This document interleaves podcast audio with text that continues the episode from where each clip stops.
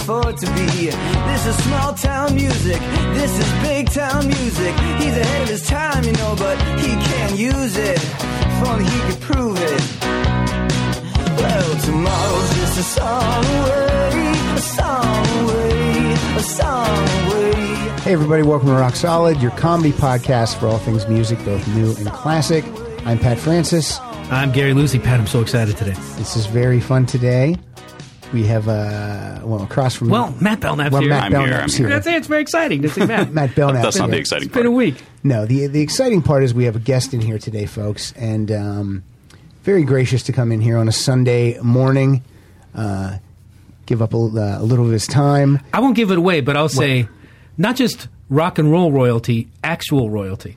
Actual royalty. That's true. That's true. Would you all address me as sir for the rest of this interview? As you wish, sir. I would love to. This would kiss my jewelry. Maybe it would be better. And how many times have I said that?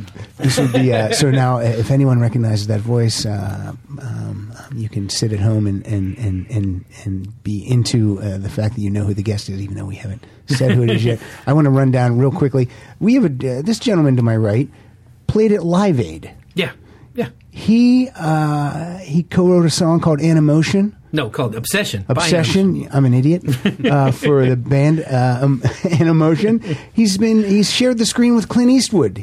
He's been in movies like To Sir with Love and Under Siege, and he's been in uh, television shows like Seinfeld, Roseanne, Frasier, MacGyver, Nip Tuck, Jag, and he has the distinction of being in the original WKRP in Cincinnati and a regular in the new WKRP in Cincinnati.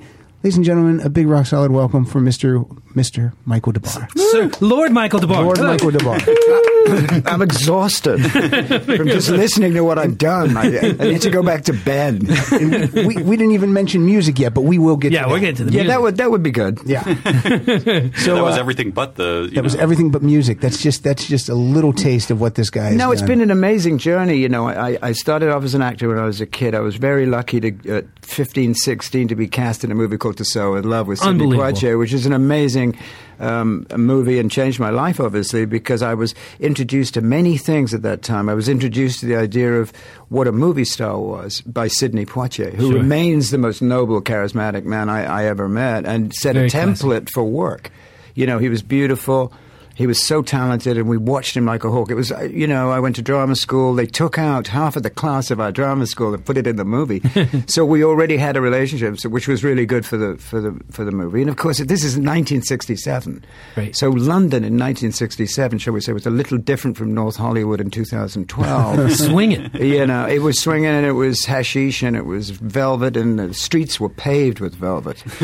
and, uh, you know, and a lot of experimentation, a lot of drugs, a lot of um, And you- break- you were breaking like- of boundaries. You were like the uh, the uh, the uh, hoodlum East Ender kid. You were like the bad news kid, right, with the shades on. Yeah. Was that was that close to your uh, personality? Absolutely not. I'm the sweetest man that ever lived, apart from Jesus and Buddha. Uh, no, no, no. I mean, it's called acting. You know, Yeah. I, I, I'd been to these boarding schools, so I was, you know, educated in a very sort of academic and, and traditional way because I was born into this family. You know, this, this aristocratic family, which, by the way. I mean, it means absolutely nothing to me. Uh, You know, it means a lot to my son, interestingly enough. But the whole lineage of the aristocracy to me is absurd Right. you know, and it's elitist. And I was, you know, subjected to that sort of British class system, which sucks, you know. And that was the spirit of the '60s, right? To re- rebel against that more. In uh, well, rock and roll Yeah. has always been a working class gig, you Sure. know, and, and you come up, like sports or something, you come out of the ghetto with a Mm-hmm. guitar, a, ba- basketball, and I came out with, um, you know, eyeliner. Um, but no, it, you know, it, it, the- the whole movie experience. I'd worked as a kid as an actor, but the, the, the acting was really important to me. I, people say to me, "Well, what do you like best? You know, acting or music?" And, and I always say. I like to express myself, Yeah. in whatever form. I know that sounds corny and somewhat pretentious, but but I get the same joy from hitting a scene, you know, nailing a scene really well. It's a rhythm. It's all about the rhythm, and and you know, rock and roll is all about rhythm and energy. And to me, it's the same. The most exciting thing, of course, is standing in a hot, sweaty, packed club Yeah. with a Les Paul around my neck and um, girls around my feet. Yeah, with the acting, you uh, you don't get an immediate response from from uh, from doing that like you do. acting, with, yeah. yeah. with music. Well, it, you go into a trance, you know, where if you're lucky, you know, it, it's like writing songs or, or any artistic endeavor. You find yourself in a, in a in a frame of consciousness that transcends ego and transcends response. I'm not really there to get a response Right. anymore. I've learned that over the years. In the beginning, well, love me, love me, love me, but I don't feel that way any, anymore. I feel that if I feel good about what's happening, you know, it, the way that that uh, manifests is you're not thinking. You're Yeah. just you're just doing what you what you do, and when the guy calls cut, and somebody you know uh, you know um, maybe an applause or something you know that's a, an incredible feeling. But I don't do this for a reaction anymore. I, I do it because it's all I can do, Yeah. and I, and I, and I and I love it so much. Just expressing myself. You know, I'm 65 in January, and I have a rock and roll record just come out. Yeah. You know, so that speaks volumes, I think, to my commitment to. Um, you know, self-expression and art. That's a good segue. Uh, Michael's here today to promote uh, his new album. This is this is your first album in, in how long? Twenty-six years. What? Yeah. I was And it's, I uh, twelve or something. Yeah, no, no. This is, uh, you know, I mean, I haven't. Made, I've been on TV killing people for the last quarter. You know, Busy. so, so, you know, uh, but never have I ever strayed away from rock and roll. But you know, when I did the Power Station Live Aid, that was such a, a high point for me in '85, and you know, and I'd written Obsession, and I was, you know, and it was the, one of those peak moments in your life with the private jet and, and these 22 year old Duranis, you know, with bowls of coke and half naked, you know, pilots in, in the private jet. You know, it, was uh, it was every fantasy one ever had, and I got that character Murdoch on MacGyver a week after.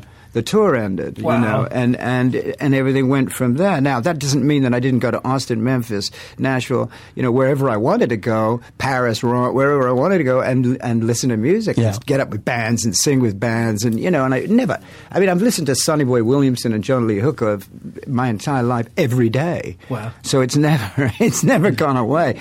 But I, I, I just relish the idea of a, of changing because I found that if I do move from one thing to another, it informs the others. I don't become myopically rock and roll, myopically theatrical. Well, that's not true. but uh, you know, I'm, so I don't get stuck, and the, and that's the, I think the great uh, pressure of artists is is they, they they play you know themselves for the rest of their lives as actors. And all, all those all those forms of art that you do, it's kind of uh, it's different ways to get at that same feeling of uh, transcendence. Isn't Yeah, it? Like absolutely. When it's, going well. Yeah, when it's going well, but it's going well if you say it's going well. Mm-hmm, I mean, it's a, it's. Yeah, I sound such a contrivance, but I've really uh, um, spent the last few years of my life uh, stripping away the artifice of what I do and trying not to posture with it and just be it. And uh, I'm sure your listeners can understand this.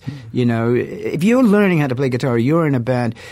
You know, you're, you're being of service to the world. You know, you're, you're, you're, you're- you're entertaining people. You, you, the way that works, man, is it's, it's a relationship between you and your audience. It's not you on some pedestal being worshipped and adored. It is when you're 19. Right. Right. But, you know, not now I'm 32.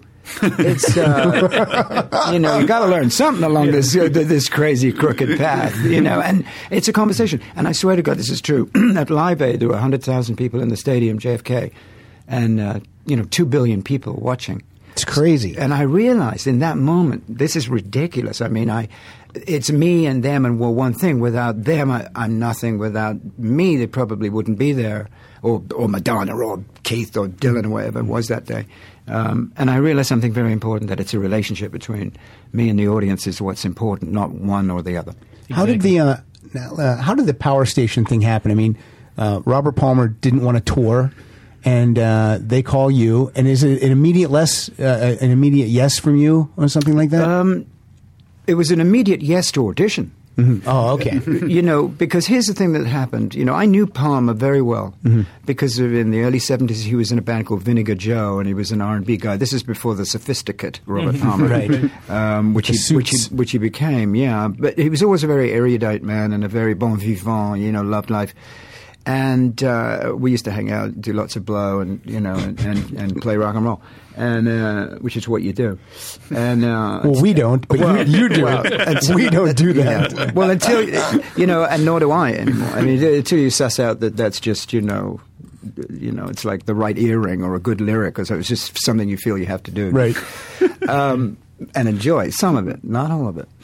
We should say Michael is not high at this time. He's Yeah. uh, he's uh, you've you've done a lot of work uh, in the in the opposite direction, uh, rockers against drugs. Uh, I have, yeah. yeah. Although you did admit uh, your new cortisone addiction. You were telling Yeah, man. about I am Yeah. addicted to cortisone because my body is just like you know so beaten up with the recklessness. but you know, but the, the the the power station story is an interesting one. What happened was Check Checkered Past that was Steve Jones from the Pistols, um, Tony Sales from Tin Machine, Clem Burke and Nigel Harrison from Blondie, Blondie, with yeah. the rhythm section. It was an incredible band, super band. Uh, which was the kiss of death, but that, we'll get into that. Um, and who produced Checkered Past? Who was the producer uh, of the? God. God said, and Michael shall singeth with the Sex Pistols, all and those- they will create a dreadful, you know, racket, which is what we did. All those guys are still around. You guys could do a Checkered Past too. Well, we'll and do, I would know. love it. Oh, dude, you know, you're very sweet. It was incredible. But I mean, you've got Clem Burke and you've got Steve Jones. Great Yeah. drummer. Great you know, you, you've got an incredible band. You know, with yours truly flitting around in a cape.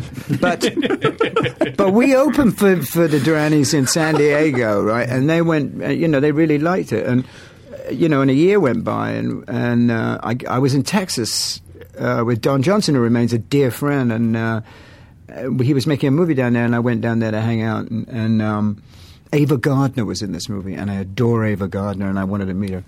Uh, and so I got a call down there uh, in, in Marshall, Texas, which is in the middle of nowhere, from a promoter in New York, saying that there's this band that has a tour book that needs a singer. And I said, obviously, what band? And they said, we can't tell you, Michael, but there's a first class ticket for you waiting at the airport. Go, to, will you come to New York right away? And, and I said, yes.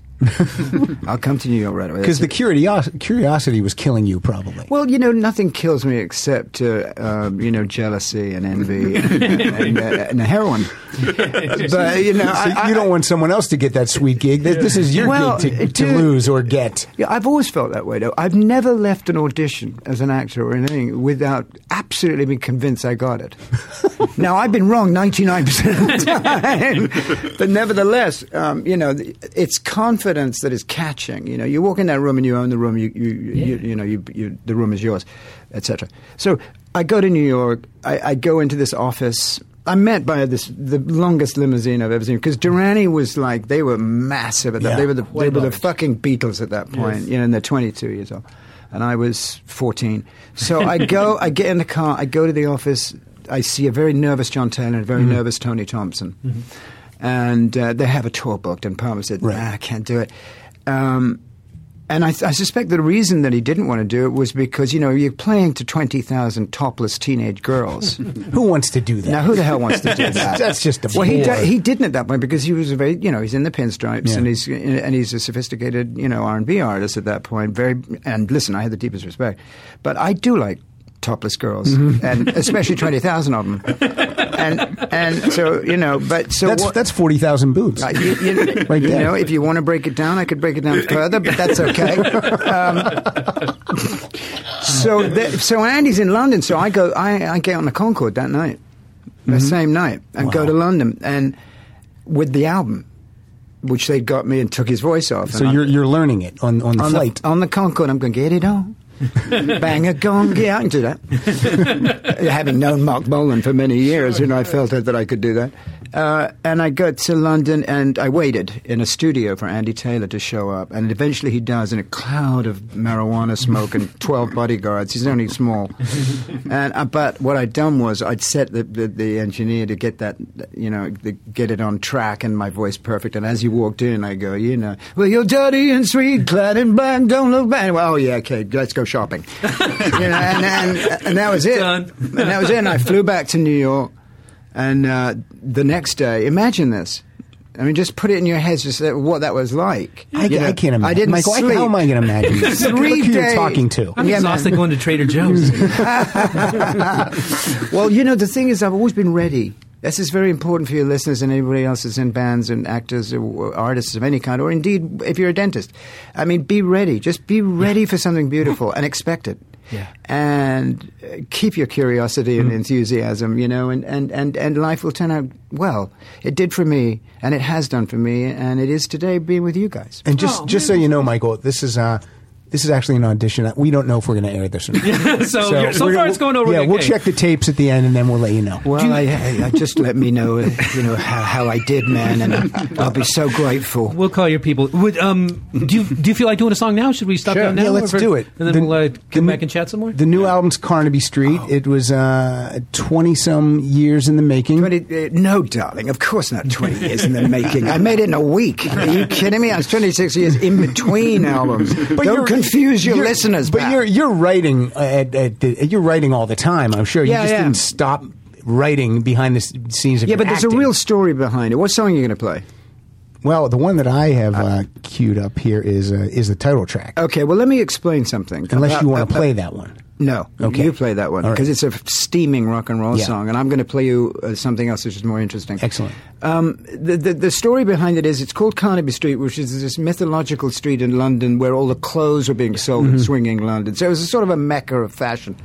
You know, everybody was there. Keith Moon was drunk out of his mind at noon with a bottle of brandy, and Pete Townshend be buying a Union jacket. You know, the and stamp so on. the stamp brothers were there. I'm sure. Oh yeah, absolutely. God bless Chris. He just passed Yes, away. yes. Um, but uh, you know, so that was the vibe. So I wanted, if I um, conceived of this record as a return, as an homage, as a memory, as a not a sentimentality, but as a re-evocation of music that I was at the crux of. Mm-hmm. You know, this is not something that I'm. You know, adopting in a retro way. Right. I was in the clubs watching Terry Reid. I was in the clubs listening to Georgie Fame. I was in the clubs watching the Yardbirds, Cream, Jimi fucking Hendrix. I went to school with Mitch Mitchell. Wow. He said, I'm playing with this black guy. Uh, you want to come? I go, oh, God. okay, sure, man. Yeah, you know, whatever you're doing, I'll support. Oh, Jesus. yeah, and then I saw him and he just, you know, it was the most miraculous thing I ever saw. It changed my life. I Yeah. witnessed the history. I, Yeah. Well, yeah, I've been, I've seen a lot of history. Yeah. You know, I, I've been fortunate to be, uh, you know, have mentors. uh, Um, you know, Deep Purple put me on their label. Zeppelin put me under their wing. The, the Pistols uh, and Duran. It's pretty uh, terrific lineage there, and, and I've learnt so much from all of those people. Yeah. But this album is dedicated to the swinging '60s. Why don't you rock it, Carnaby Street? Excellent, Matt. Here it is. Do your-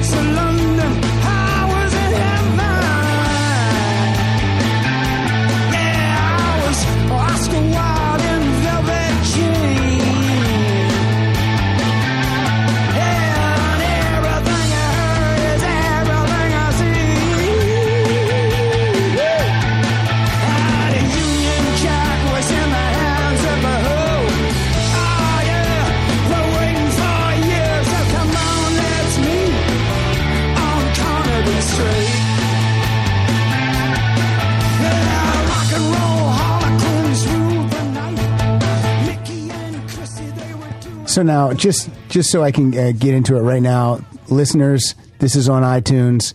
You hear that song, how do you not go and just click Yeah, buy click buy on immediately? that immediately. Uh, for This is so amazing. That's for our, awesome. Our guest Michael Des Barres, those opening scenes of the uh, Austin Powers movie, that was a documentary for him. He was living that, dancing on Carnaby Street in his velvet pants. yeah, yeah. We were actually, it, you know, it, it's it's always the way that people view it. You know, I, I I think that Spinal Tap, while being a fantastic movie, actually killed rock and roll No kidding.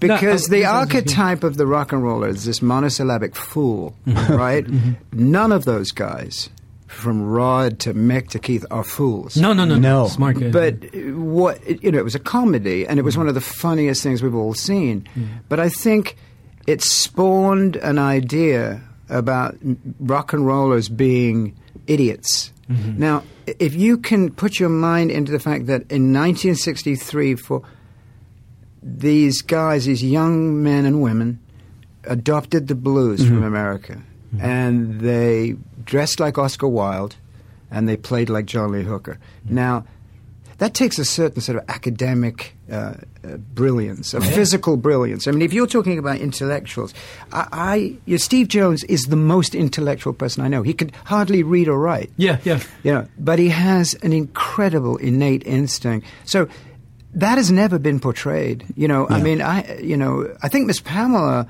achieved a great joyous literacy in her book I'm with the band Confessions of a Groupie, my ex-wife, which is really required reading for anybody who loves music because what it does is it shows a, a young girl who saw through the the spinal tapness Right. and saw them as human beings. Hum, you know, we've never been de- uh, depicted as human beings. Well, you know what's funny when you talk about Spinal Tap, um, the the band members in Spinal Tap they obviously speak with an English accent, but yeah, when I watch that movie, I never think of Mick Jagger and and these guys. For some reason, I just think of some lunkhead Sunset Strip band from the '80s that has an English accent. I really, I really, because I, I do know that Mick Jagger and and Pete Townshend and all these people are intellectual people and smart, and you don't have a career like they have if you're not. Yeah, and well, yeah, and the hair metal speaks for itself. Yeah. they, they lost their hair. Right? exactly. but, Just like Samson with it, their but- power. But the point is, is that people are very influenced, Yeah. and they, you know, they, they, I don't know why I'm going on this tangent, but I think what I'm trying to say is, is that living the life of a musician, for one thing, mm-hmm. I looked this up and I wrote a blog on this for the Wrap, which is an entertainment industry blog about which profession um, dies early. Like, is it a dentist? Is it a doctor? Is it rock and roll musicians? Interesting. have the shortest life. Now, why is that? That's because you're under such enormous pressure Yeah. to produce. Now, not anymore because now the, the, the, the corporate structure is gone. Thank God. Yeah. Right, and right. kids can make records and sell them out the back of their car or the back, or the back of their laptop, you know. And, and it's a very much more healthier climate now than it was then. Then it was absolute servitude. I mean, you, were, you know, Prince wrote slave on his face, and, you know, uh, and, uh, and a number of other things, including my phone number. But the, the, the, which is why we sold a lot of records that year. But I, but the thing is, is that, uh, you know, it was servitude. It was a corporate criminal thing. I mean, shipping 300,000 albums and getting paid for 10 of them. We don't have any money. to to tie it in with your previous point about uh, uh, uh, your ex-wife and I'm with the band and Yeah. everything, uh, yeah, you really do need to read that book. It, it's amazing, and you might come to it like you know, oh, it's the you know.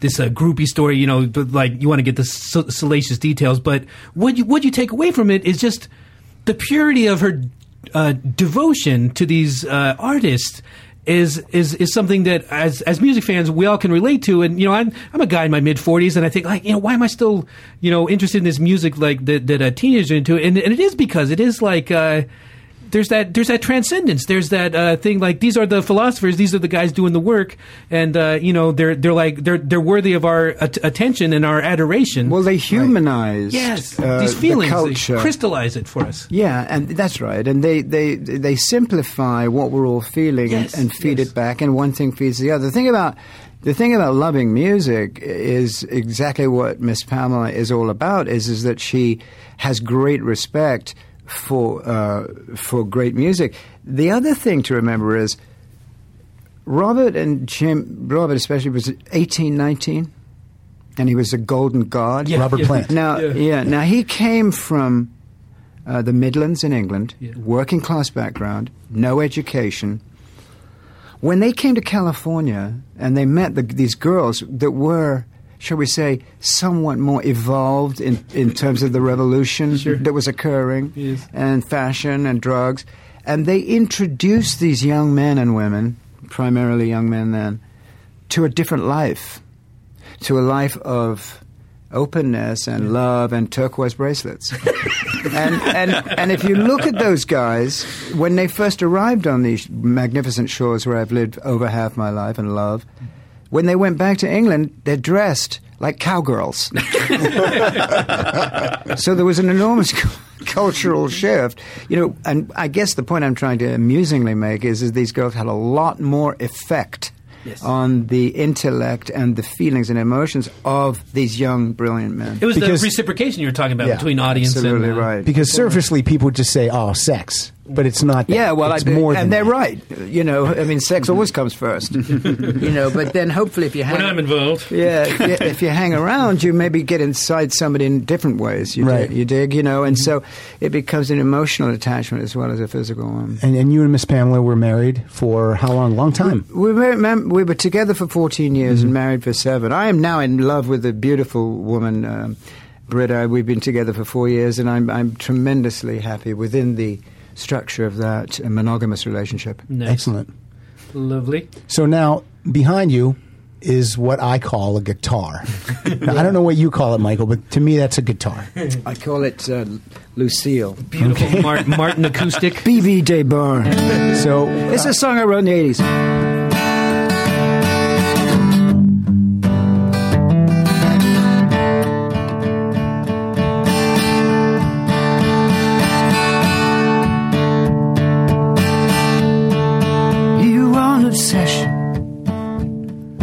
Cannot sleep.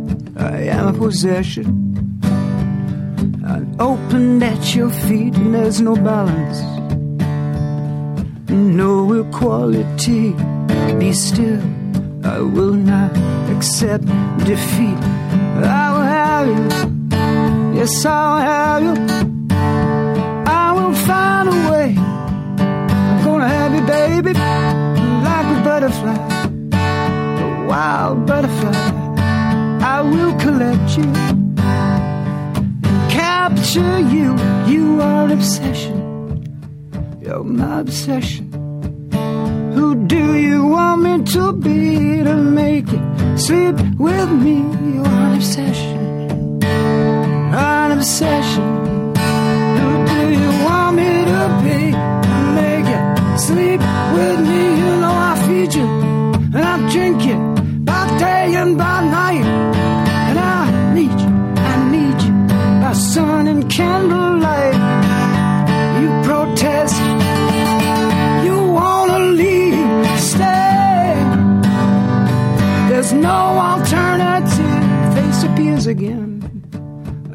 see the beauty there. I see danger. Stranger, beware of circumstance. And your naked dream, your affection is not what it seems. You are an obsession. You're my obsession. Who do you want me to be to make sleep with me? You are an obsession. You're my obsession. Who do you want me to be to make you sleep with me?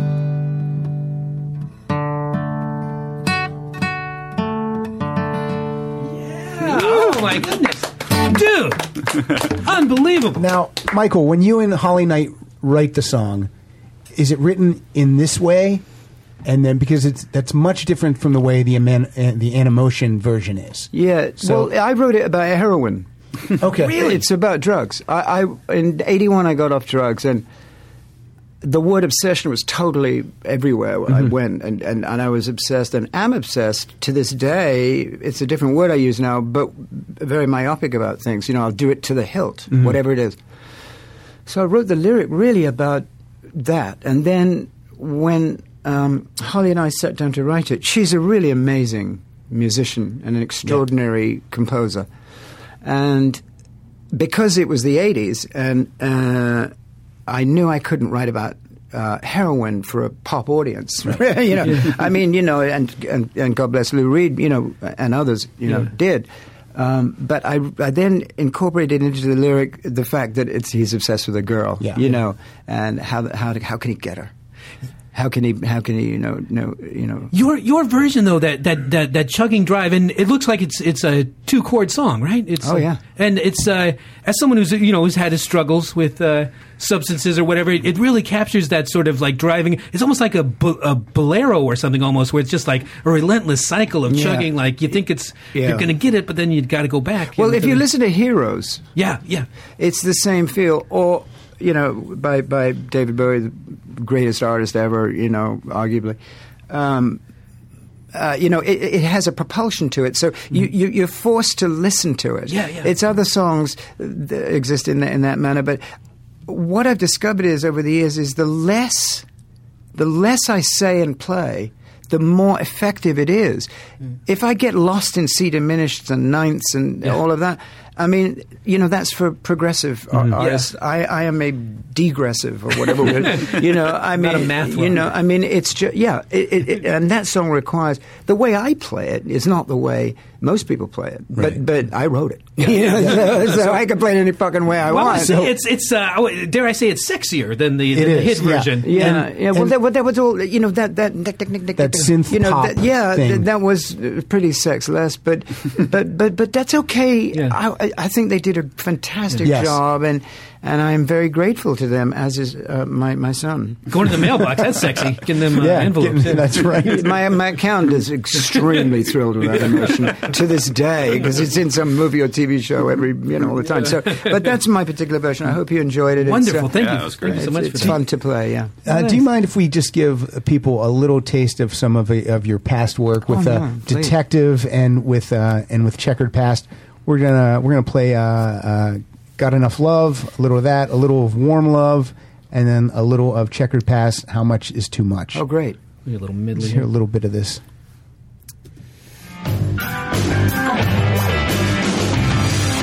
It was a happy ending. The beginning, it was rough. You didn't want to believe that my love was enough. Such a coach, just a little girl, afraid to dance too close. You always seem to disappear when the music got too slow.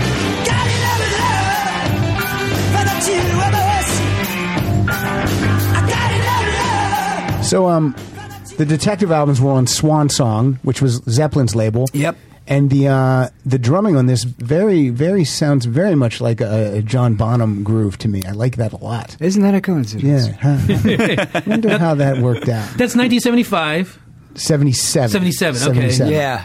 and uh, you you haven't lost anything on your voice. You're like uh, you take care of the instrument. I did, yeah. It got better. I mean, I, I just, you know, in those days I was extremely strung out on, on uh, anything that was available. Um, but uh, which, which in some kind of mad way taught me how to sing. Really, I mean, I've learned a lot about what not to do. Um, but this album, you know, my voice. You know, we recorded the Viper Room show last week, and it, it was it's fantastic. I mean, I feel so blessed. You know, I, you know. It, it's so it's so difficult to put into words. I think I enjoy it so much. It comes across. It comes. Yeah. Yeah, yeah. You're really, Let's, uh, the gratitude and the uh, enjoyment. Let's Yeah. jump into Checkered Past. Let's listen to this. Is uh, this is what I uh, deem a super group because you have uh, Steve Jones from the Pistols, some guys from Blondie, and uh, this is pretty great. This is uh, how much is too much. Checkered Past.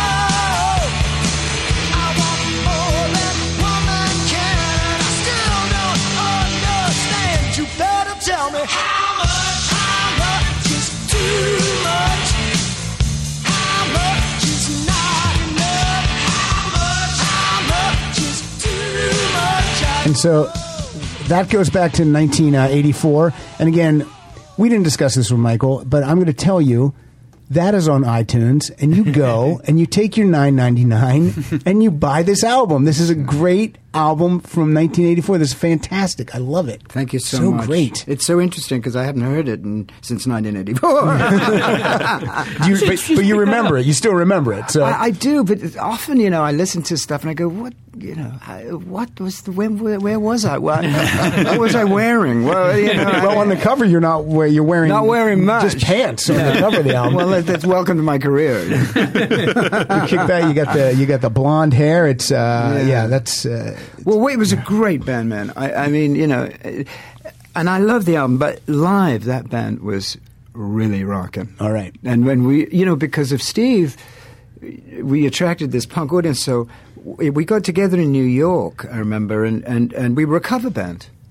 And we, uh, we, it was that same band. Frank Infante was playing guitar too, you know, from Blondie. But Blondie. we, we, we owned with Vacation by the Go-Go's.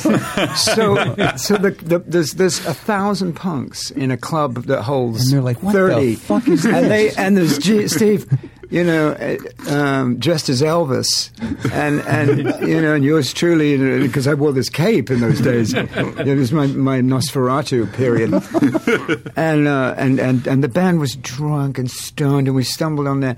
And played, and it was sounded so fantastic that we did. That was our whole set. Was just doing covers, It fun and covers. which was great eh, because it freed you from doing what you're known for, and then and you could reinterpret. Like we did "Church of the Poisoned Mind" by Boy George. Oh, yeah, wow. cool. unbelievable songs he wrote. Yeah. just Yeah. shockingly talented, really. And and and Steve really loved uh, uh, that whole pop thing, Uh-huh. but his way. Yeah. Yes. You know, it's like when that famous thing about Glenn Matlock going with God Save the Queen, the riff, and then Steve going, oh, yeah. And, and then you hear Steve play it, and it's a different thing. I mean, he is and remains the Yeah. greatest guitar player I ever worked with, What- Steve Jones, no question. It's so funny that you you say what kind of music Steve Jones likes, but probably, but like you said, the audience that is a Steve Jones fan at that time probably hated that stuff Yeah. and probably had no idea that he loved it. But that was the beauty of, Yeah. of punk because, like he's often said, you know, if I say it's fucking punk, it's fucking punk. you know, what I mean, fuck off. You know, I mean, you, you, you- what's your idea? What is punk? You know, is- Yeah. is, what it is is about smashing convention and starting afresh. If he wants to say Queen was my favorite band, you know. That's his right as, as as a human being, and certainly to get characterized into one group is stupid. Yeah. you know, embrace everything and be curious about everything. And you know, they say contempt prior to investigation. You know, it's a big mistake. Yeah.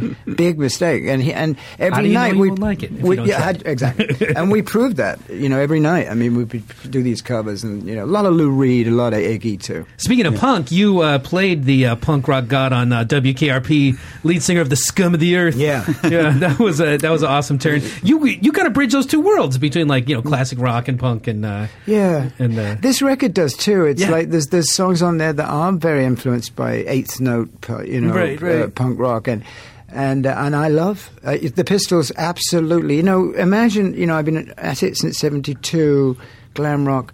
Then I was in Detective, like big, powerful rock and roll band. Then I went up to San Francisco in '77 to see the Sex Pistols sure last show. changed my life. Yeah. Well- Because it was an energy that uh, we'd become tired. I'd become. Bah, bah, bah, ba-dum, ba-dum.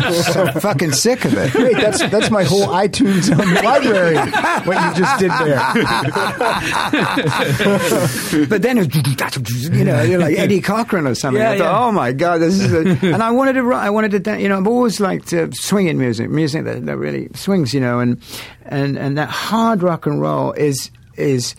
Is is so potent and so powerful because of the enormous gaps that you have in the music and the holes that you can just sit on, you know. But uh, if you pardon the expression, and uh, and and you know, and and that the liveliness and the, the, the commitment of of Lydon, you know, blew my mind, and um, and that was that was when I took a turn and the detective, you know, fell apart.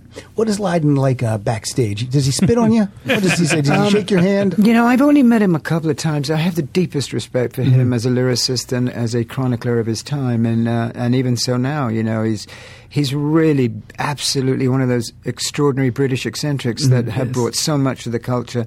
You know, again, an uneducated man, I would imagine, but my God, he's as smart as it gets. And you know, lyrically, the Sex Pistols were inconceivably good, and and I remember when it came out and people were decrying the you know the fact that they couldn't play, and and and in retrospect.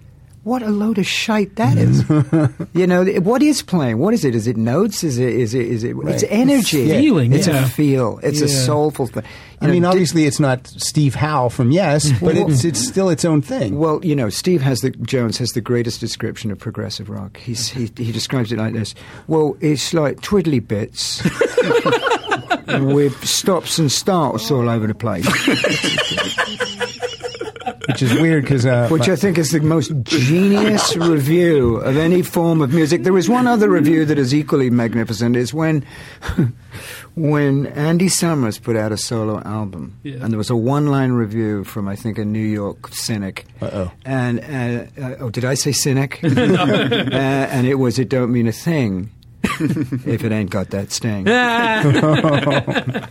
so, and, and you know when, you- when, when, you- when the guy typed that, he was very proud of himself. Nailed Oh, fuck him! I mean, I've been so I've been victimized by those bastards. I mean, Uh-huh. remember when I took over from Palmer, who, you know, is obviously a critic's darling, Yeah. and, and it said we'd be like replacing Elvis with Fabian. Oh, come on. I, no, dude, I, are you kidding me? They killed me. Uh, how could you? How could you?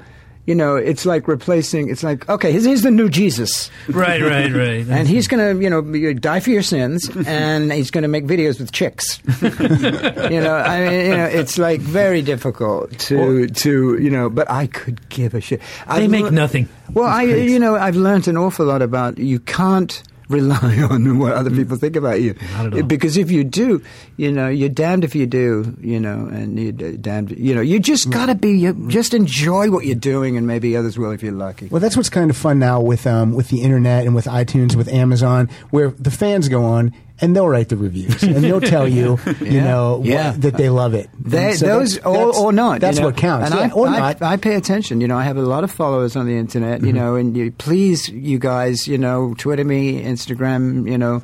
Facebook me, whatever it is, you know, because I really, really, really love and respect you all out there, and I, I want to hear everything you have to say. I really do. I communicate.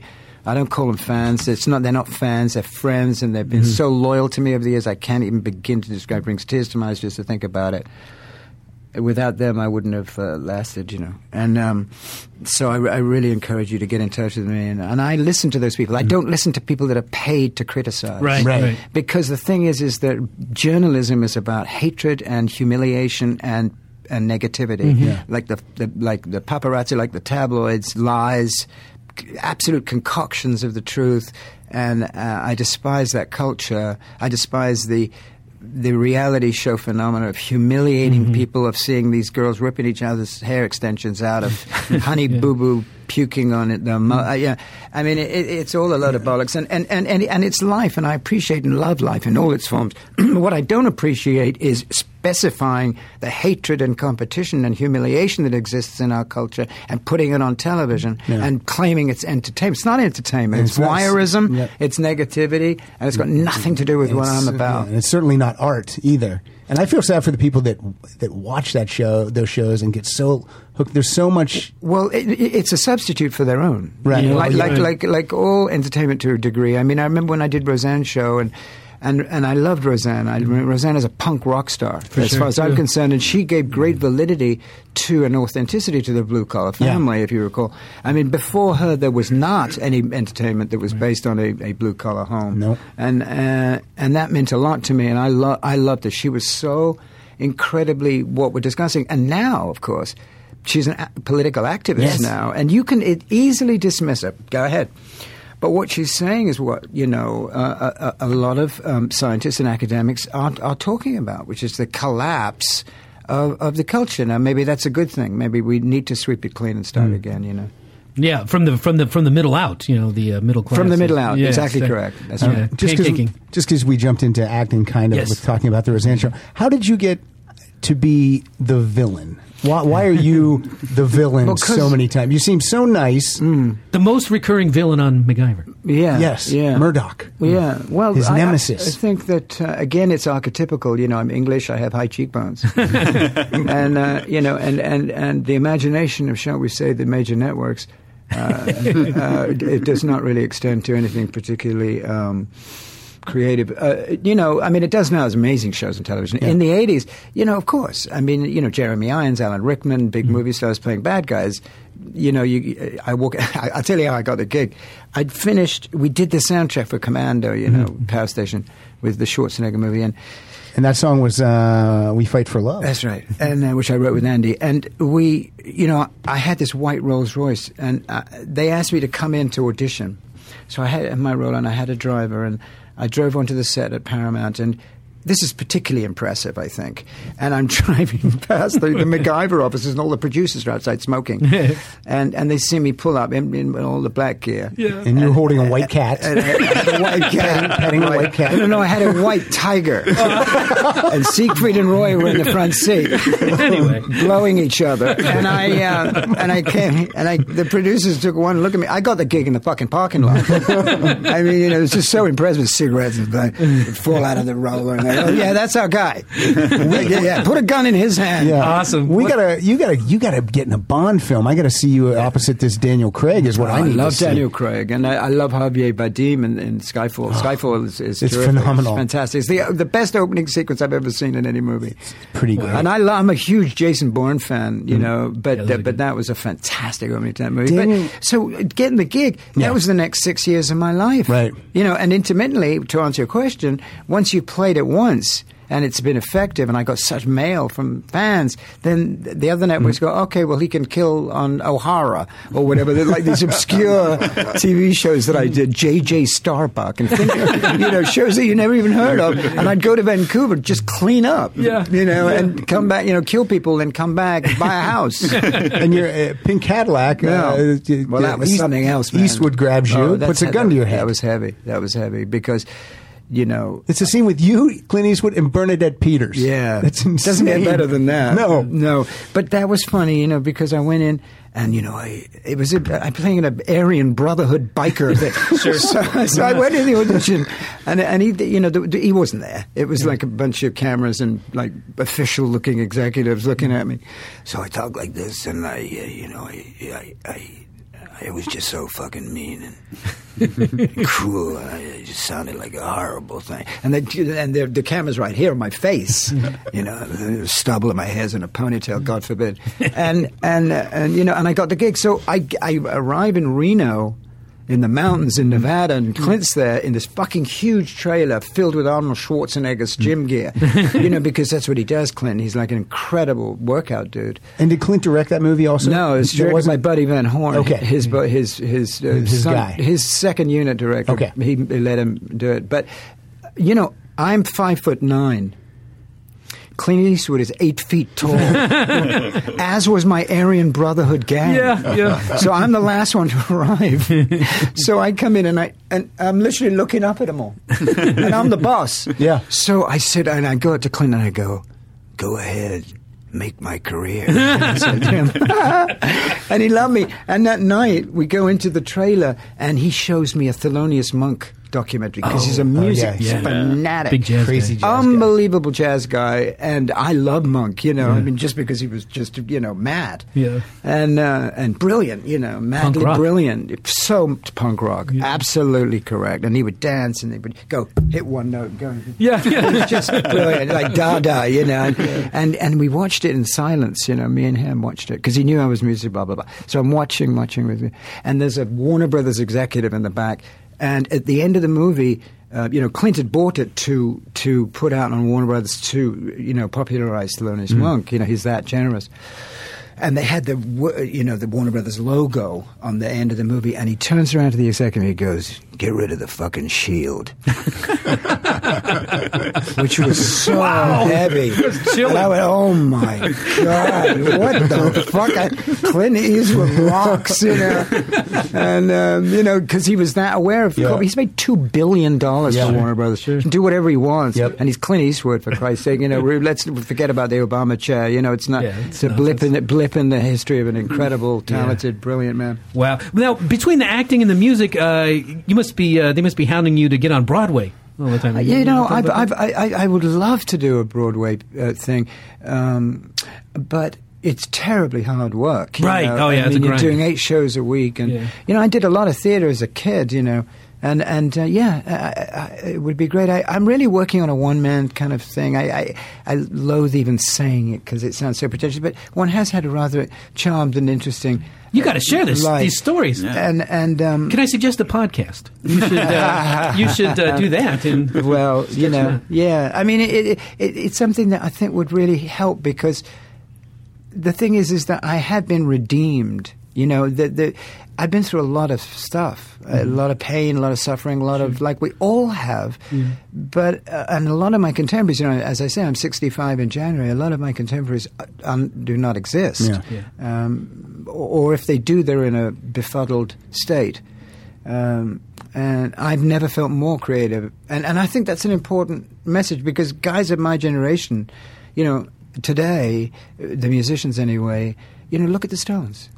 You know, the Stones are more revered today than they were yesterday. Mm-hmm. Mm-hmm. And, and that's because I think of the, the longevity and the discipline that they and creativity. Because people say their music stopped in the 80s it's bullshit. No, no you at know, they're the stones. It's like criticizing father fucking christmas. Right. it's beyond critique. Come on wake Yeah. up. Mick and keith give me a bit- a break. I mean, you know and i feel that, that i feel part of that in, in terms of that i'm here and I, you know, and eighty percent of our audience, a Michael Des Barres Band, which you can get on Facebook, you guys, if you want a Michael Des Barres Band, um, or Twitter, whatever.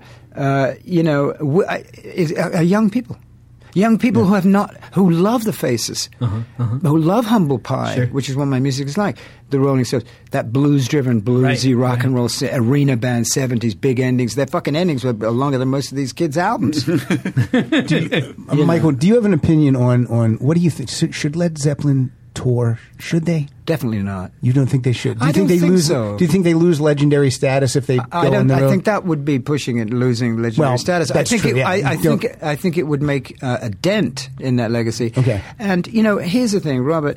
You know, he lives in Austin now. He said to me um, recently that it's very difficult to sing about squeezing lemon juice down his leg at sixty fucking four. well, So, he's, he's not know, wrong. and, and, and, and for me, it would be akin Mm-hmm. to Anthony Hopkins playing Romeo. it's just wrong. you know, because that music is music of youth. yeah. That voice was an incantation from Valhalla, and he doesn't dig that anymore. Mm-hmm. Yeah. He's he he loves roots Americana. He always has. Yeah. Elvis is Yeah. you know Ral Donner. Yeah, his know. last album, Band of Joy, is excellent. Well, I love saw it. I saw both of these last two. Obviously, I see everything he does because he stays so in the moment Mm-hmm. with his music, and you know he's with Patty Griffin, and they make incredible music together. And I think to answer your question in all seriousness, it isn't Led Zeppelin. John Bonham isn't there. Yeah. Yeah, and, right. and no, no matter who you replace, Right. you know the Who. It's the same thing. I did see the Who. The last time I saw the Who was the night after.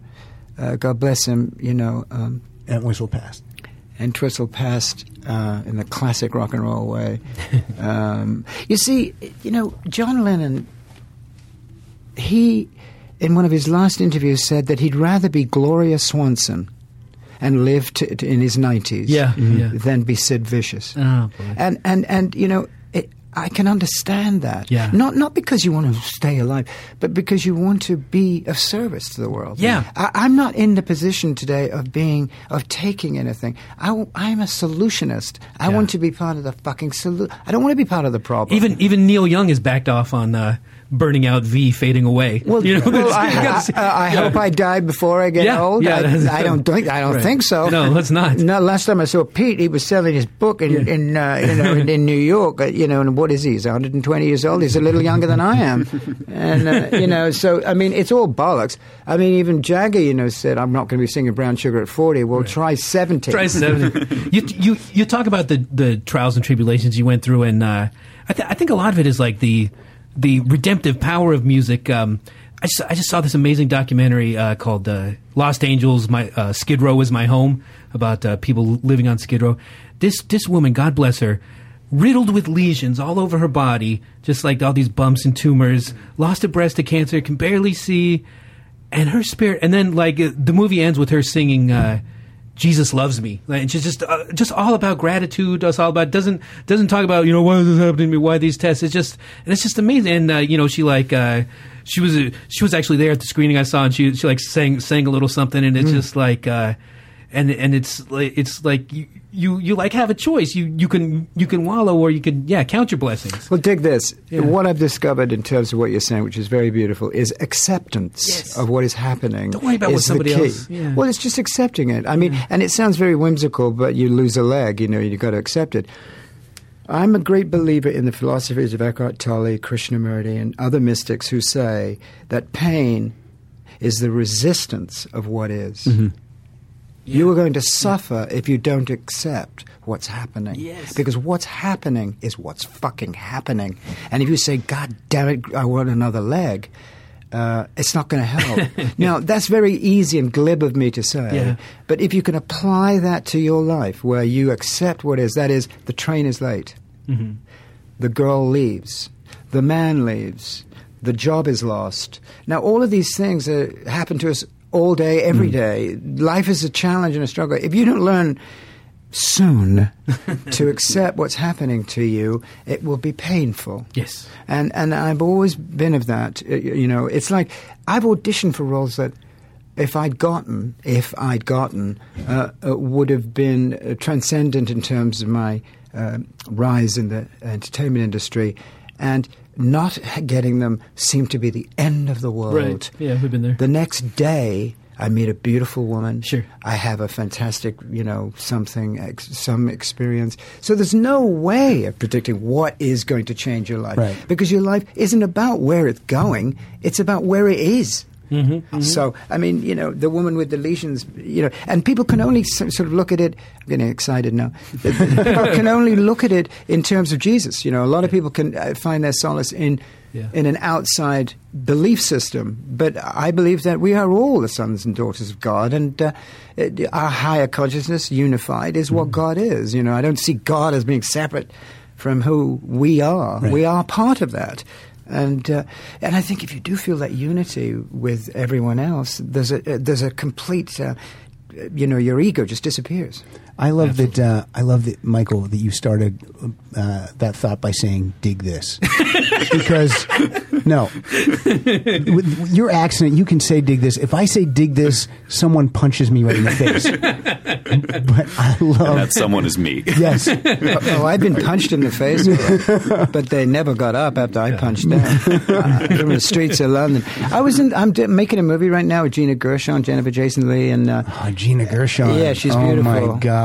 And there was some guy there that was nervous, I guess, and and uh, we were talking about music or something, and Mm-hmm. you know, oh fuck you, Michael, listen to this. But what did you say?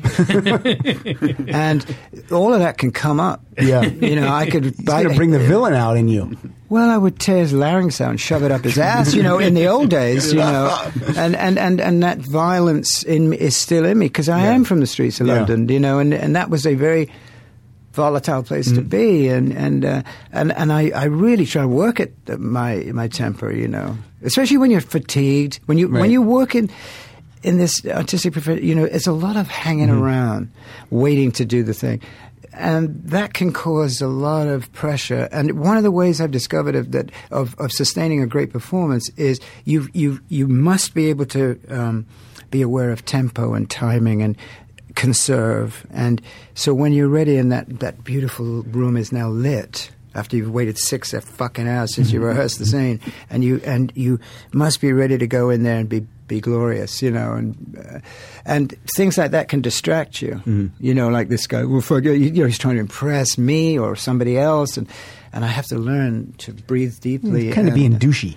That's what he's doing. And then I just put my bodyguard on him, and and uh, or, or unleash the tiger. exactly. The white That's a very evolved approach to uh, taking. Uh, I think Michael's trying to tell us it's time to wrap it up with this uh, tempo and time.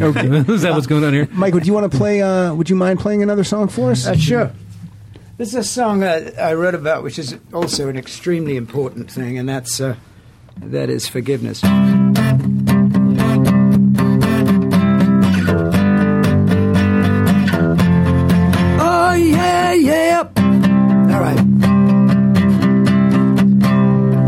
if ever you love me, baby, like you said you did. I'm begging you, baby, won't you please forgive?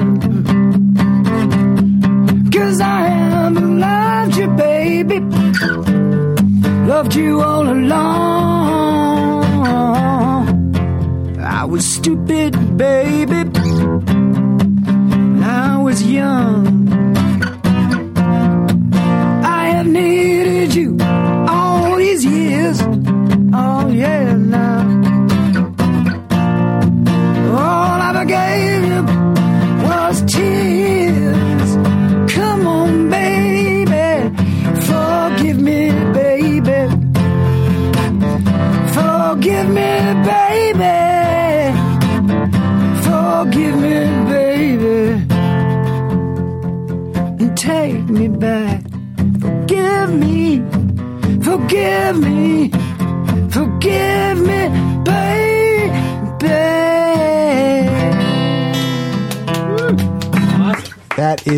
also a song off of Carnaby Street.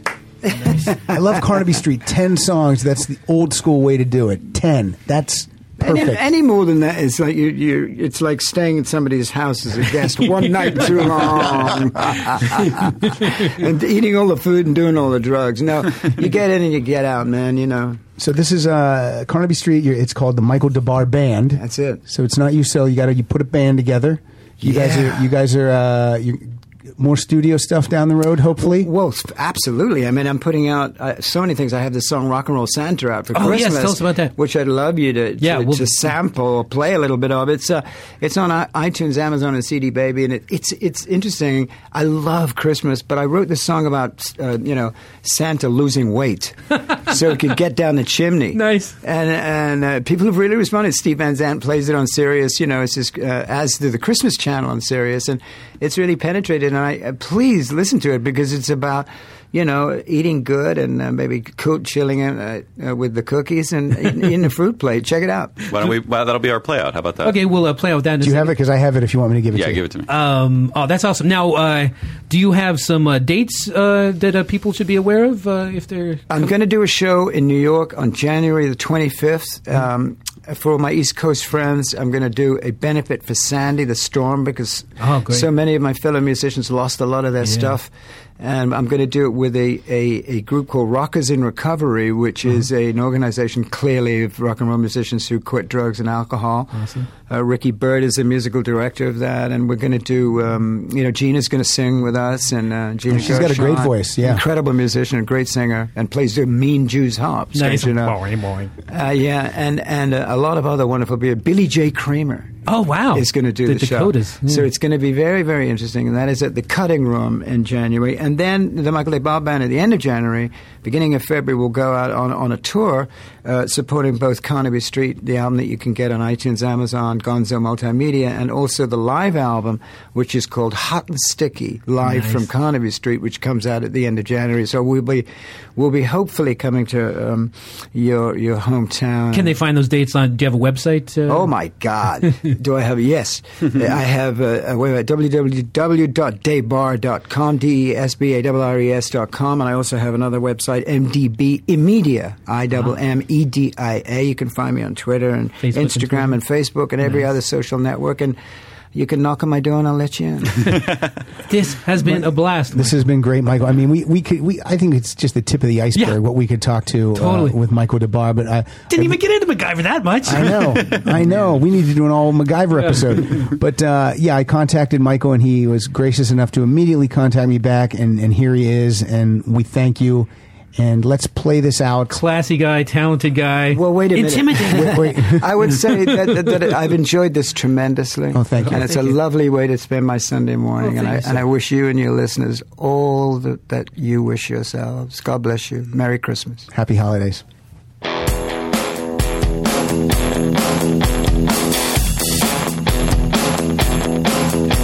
Santa got skinny this Christmas time